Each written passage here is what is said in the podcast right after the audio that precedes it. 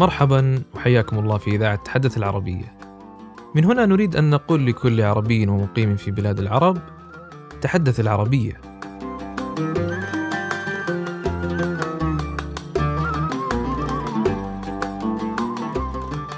في هذه الإذاعة الشهرية التي أسميناها بذلك عوضا عما يسمونه بالبودكاست، نبث إليكم بنات أفكارنا فيما له علاقة بلغتنا وهويتنا العربية، ونشرح ولو بما قل لدينا من معرفة عن الأسباب والدوافع التي حامت ودارت في أذهاننا لسنوات عدة، حتى قلنا لها حسنا يكفي وخرجنا على الملأ لنقول تحدث العربية. نزول القرآن الكريم كان معجزة عظيمة، بدأت بإقرأ وامتدت لقيام أكمل وأشمل حضارة في التاريخ الإنساني. لو تفكرنا قليلا سنجد أن معجزات القرآن كثيرة، سواء كانت بطريقة نزوله أو بما جاء به من معنى، أما آثاره على الإنسان فهي واسعة ولا حصر لها. يأتي في مقدمتها أثره الفكري والمعرفي على الإنسان وأسلوب حياته، الأثر الذي نحصله من قراءتنا للقرآن بفهم ووعي لكل المعاني والأفكار والرسائل التي تحملها آياته، أي بمختصر العبارة أثره اللغوي علينا. ولا يمكننا أن نتحدث عن القرآن واللغة إلا بعودتنا للعصر الجاهلي، العصر الذي كانت اللغة العربية به في ذروة بلاغتها وفصاحتها. نزل القرآن الكريم مبهرا أهلها بتفوقه عليهم ومحيرا لهم، كما حدث في كثير من القصص، ومنها ما حدث مع الوليد بن المغيرة في موقفه الشهير حين سمع الرسول صلى الله عليه وسلم وهو يقرأ من سورة فصلت قوله تعالى: حاميم تنزيل الكتاب من الله العزيز العليم غافر الذنب وقابل التوب شديد العقاب ذي الطول لا إله إلا هو إليه المصير. بعد أن استمع الوليد بن المغيرة إلى هذه الآيات رجع متأثرا تأثرا شكل خطرا حقيقيا على قريش التي سعت بكل الطرق للطعن بكلام الله لأجل عزتهم ببلاغة شعرهم ورفضهم للمنافسة. فاعتراف شخص فصيح كالوليد، ويعتبر من أبرز العالمين بالأدب والشعر الجاهلي، بأن القرآن معجزة ربانية هو اعتراف بهذا التفوق، وبالتالي اعتراف بالدين الإسلامي. فحاول سادات قريش مثل أبو جهل التأثير عليه بأن يحارب هذا الكلام ويذمه على الملأ. فقال لهم الوليد: ماذا أقول؟ فوالله ما فيكم رجل أعلم بالأشعار مني، ولا أعلم برجز ولا بقصيدة مني ولا بأشعار الجن، والله ما يشبه الذي يقول شيئا من هذا، والله إن لقوله الذي يقوله حلاوة، وإن عليه لطلاوة، وإنه لمثمر أعلاه مغدق أسفله، وإنه لا يعلو ولا يعلى عليه، وإنه ليحطم ما تحته. وبعد محاولات عديدة منهم رضخ لهم ووصفه بأنه سحر. وإن جئتم للحقيقة فوصف الوليد للقرآن بأنه سحر كان ذكيا، وأثبت به أن هذا القرآن وهذه الكلمات أعلى بكثير من أي قدرة بشرية عادية كالتي تنتج الشعر والنثر.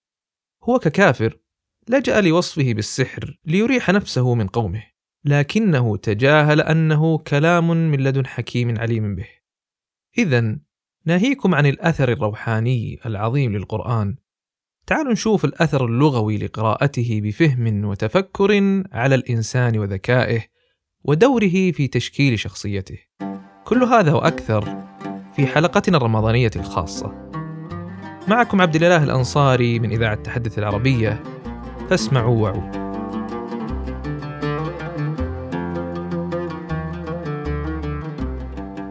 لما بحثنا بالأمر علميا وجدنا علماء لغة يؤكدون على أن اللغة العربية من بين كل اللغات تتميز بأنها تدفع الدماغ للعمل بجدية وتركيز أكبر، وذلك لأنها تشجع الإنسان على استخدامه للدماغ بالكامل على عكس كثير من اللغات الأخرى.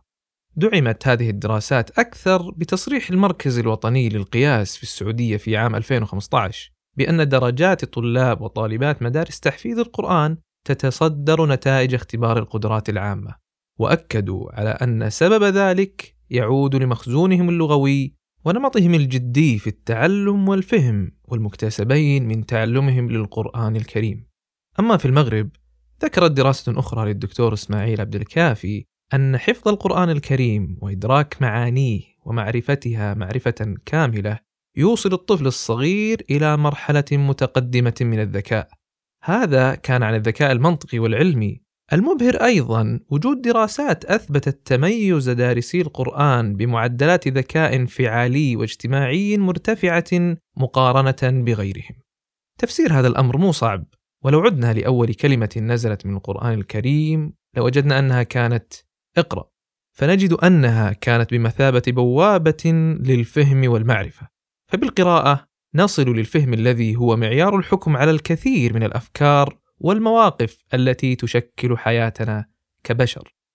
أثر القرآن اللغوي هو معجزة بحد ذاته، معجزة من غير الممكن حصرها في مظهر أو اثنين، ولكن نستطيع القول أنها تنطلق من كون هذا الأثر يعمل على استنهاض العقل بداية ليفكر ويتأمل المعنى بدلالاته الصحيحة وضمن سياقاته.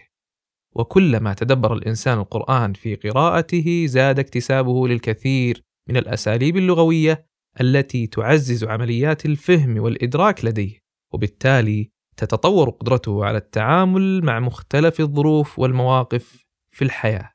على سبيل المثال، مهارة كالتفكير النقدي والإبداعي أصبحت تعتبر اليوم مطلباً أساسياً للكثير من الأعمال، وهي بطبيعة الحال مهارة تكتسب من خلال خبرة الإنسان في الحياة واطلاعه الواسع. نجد أن في قراءة القرآن وفي قصصه تحديداً، في سياقاتها وفي شخصياتها، أمراً مكسباً لهذه المهارة ومهارات أخرى، مثل حل المشاكل من خلال الاطلاع على تجارب أقوام وأشخاص سابقين. تتجسد القيمة اللغوية هنا أن بلاغة الوصف وكماله اللغوي تعطي العقل مجالاً أوسع في التفكير والتأمل بمحتواها، وتعود العقل على هذه المستويات من التفكير العميق، وتكسبه المهارات والخبرات اللغوية والقدرة على التفكير خارج الصندوق مثل ما يقولون. ولو تحدثنا على صعيد الأساليب اللغوية وامتدادها لمهارات تواصل الإنسان مع محيطه، نجد أن من أبرز الأمثلة أساليب فن إقناع الآخرين في القرآن. فكل أسلوب خطابي تميز بملائمته للمخاطب واستخدام الحجة الأنسب والأمثل للطرف المقابل، مثل خطاب الله مع الشعراء وأهل اللغة حين حاجهم بما يتقنونه من الفنون اللغوية، وأهل الكتاب بما هو مكتوب في كتبهم، والعرافين والكهان بأخبار غيبية لا تظهر لهم ولا يعرفونها.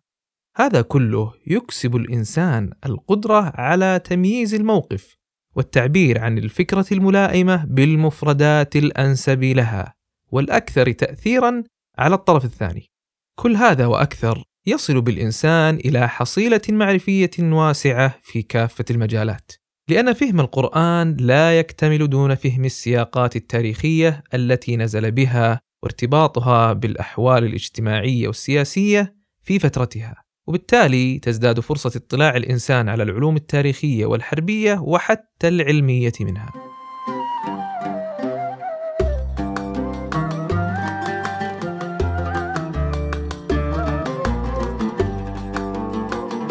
حين سمع الجن القرآن انبهروا به ووصفوه بالعجب، وأقروا أنه في غايته يهدي إلى الرشد. وبالفعل نجد هذا الأمر واضحا به، فنجد الأسلوب اللغوي المستخدم محددا حسب غاية الآيات وبما يحقق مقصدها في هداية الناس إلى الرشد. فمثلا في مناقشة الحقائق يحضر دائما الفكر الاستدلالي، أي أعطيني الدليل. وأبرز مثال عليه حين أراد الله أن يضع في كتابه الكريم دلالة قطعية على أعظم حقيقة في هذا الكون، وهي وجوده عز وجل، استدل عليها بذكر خلق الدنيا بأرضها وسمائها وبحرها وكائناتها الحية بكل فصائلها وأنواعها وما لها من تيسير وتمكين في الأرض. فكان الاستدلال بالمشاهد الكونية المختلفة هو دليل قاطع على وجود الله ووجوب الإيمان به. وبفهم الإنسان للآيات المعتمدة على الاستدلال يتشرب هذا النمط من التفكير، ويمكنه من القدرة الاستدلالية الواجب توفرها لدى كل متعلم، وكذلك في كل باحث وعامل. وربطت العديد من الدراسات هذا النمط بتزويده بطريقة منظمة للتعلم والتفكير تسمح له ببناء معرفته عن طريق ربط المحتوى بما لديه من ظروف وأحداث، مما يؤكد طرحنا أن هناك الكثير ممن يقرؤون القرآن لكنهم لا يفهمون معانيه ولا يكتسبون أثره اللغوي، كما هو حال بعض المسلمين في الدول الأعجمية التي لم يتمكنوا من العربية كلغة، فنجد أن قراءتهم للقرآن كنطق دون فهم عميق للمعنى لا يؤثر بشكل كبير عليهم من الناحية اللغوية، وإن كانوا بالطبع لهم أجرهم المكتوب بإذن الله. إذن يا عزيزي المستمع، الآثار اللغوية والأساليب المكتسبة من قراءتك للقرآن بفهم وتدبر هي بالفعل تغنيك عن عشرات الدورات حول تطوير الذات واكتساب فن التفكير النقدي والإبداعي، فقدرة الكلمة البليغة بالقرآن الكريم إذا فهمتها ستزيد من ذكائك وقدراتك العقلية. يصل أثر فهم القرآن الكريم إلى ما هو أبعد من اكتساب اللغة، يجعلك تتمكن أكثر من النطق السليم لغوياً وصوتياً، لأن نطق آيات القرآن يدرب عضلات النطق على إخراج الحروف من مخارجها الصحيحة، وهذا ما أكده لنا أحد مدربي الأداء الصوتي حين أخبرنا أن العديد من المتدربين النصرانيين يتعلمون القرآن ويداومون على تلاوته لأن ذلك يمكنهم أكثر من الاحتراف في مجالهم. وحدث ذلك أيضاً مع الكثير من المشاهير الذين نعرفهم حتى اليوم من المطربين وغيرهم، مثل أم كلثوم التي كانت قارئة قبل أن تصبح مغنية، وكذلك صباح فخري ومحمد عبد الوهاب، لأن ذلك يكسبهم الخبرة والمرونة في الأداء الصوتي ووضوح النبرات والحروف، وهذا ما أهلهم بالفعل للتفوق في عالمهم ومجالهم الفني. كلما تطورت مهاراتك في التواصل اتسعت قدرتك على التفكير والتعبير وتقديم نفسك للآخرين بصورتك الحقيقية، وفي حال كنت متخصصا في مجال أو في علم بعينه فقدرتك على توظيف المفردات والنصوص الجيدة مع مهاراتك في التحدث فسوف تستطيع بذلك إبراز فهمك الحقيقي له، وسيترك حديثك أثرا لدى من تخاطبهم بما سيمكنك من التسويق لنفسك ولأفكارك بطريقة فعالة. وهذا ما أكده توماس هارل أستاذ العلم التطبيقي في جامعة ستانفورد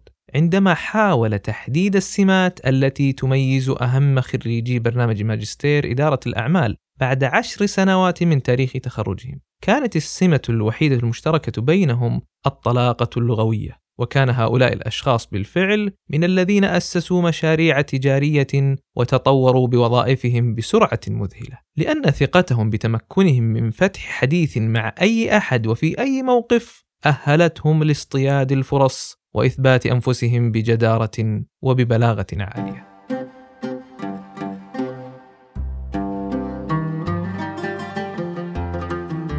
في تحدث العربية نؤكد دائما على أن اللغة في أساسها هي أداة تواصل، وكلما زاد تمكنك منها كلما حصلت على نتائج إيجابية في حياتك. ولو فكرت بأفراد عائلتك وأخوياك حولك ستجد أنه بالفعل أكثر الشخصيات جاذبية ونجاح هم المتمكنون لغويا وتواصليا مع من حولهم، ممن لديهم قدرة على التفاعل مع الجميع والرد بسرعة بديهة وبشكل موجز وبليغ، مما يجعل حتى حديثهم منتظرا من الآخرين وحضورهم ملاحظا بشكل كبير. إذن أيها المستمع العربي، استشعر دائما أن قراءتك للقرآن بفهم وتمكن لغوي ستسهل عليك الكثير من الأمور في حياتك، وسيجعلك تظهر بشكل ذكي ولائق يمكنك من التفوق في حياتك والوصول لأهدافك الدنيوية والأخروية. تقبل الله منا ومنكم صالح الأعمال، وحتى نلقاكم بعد العيد.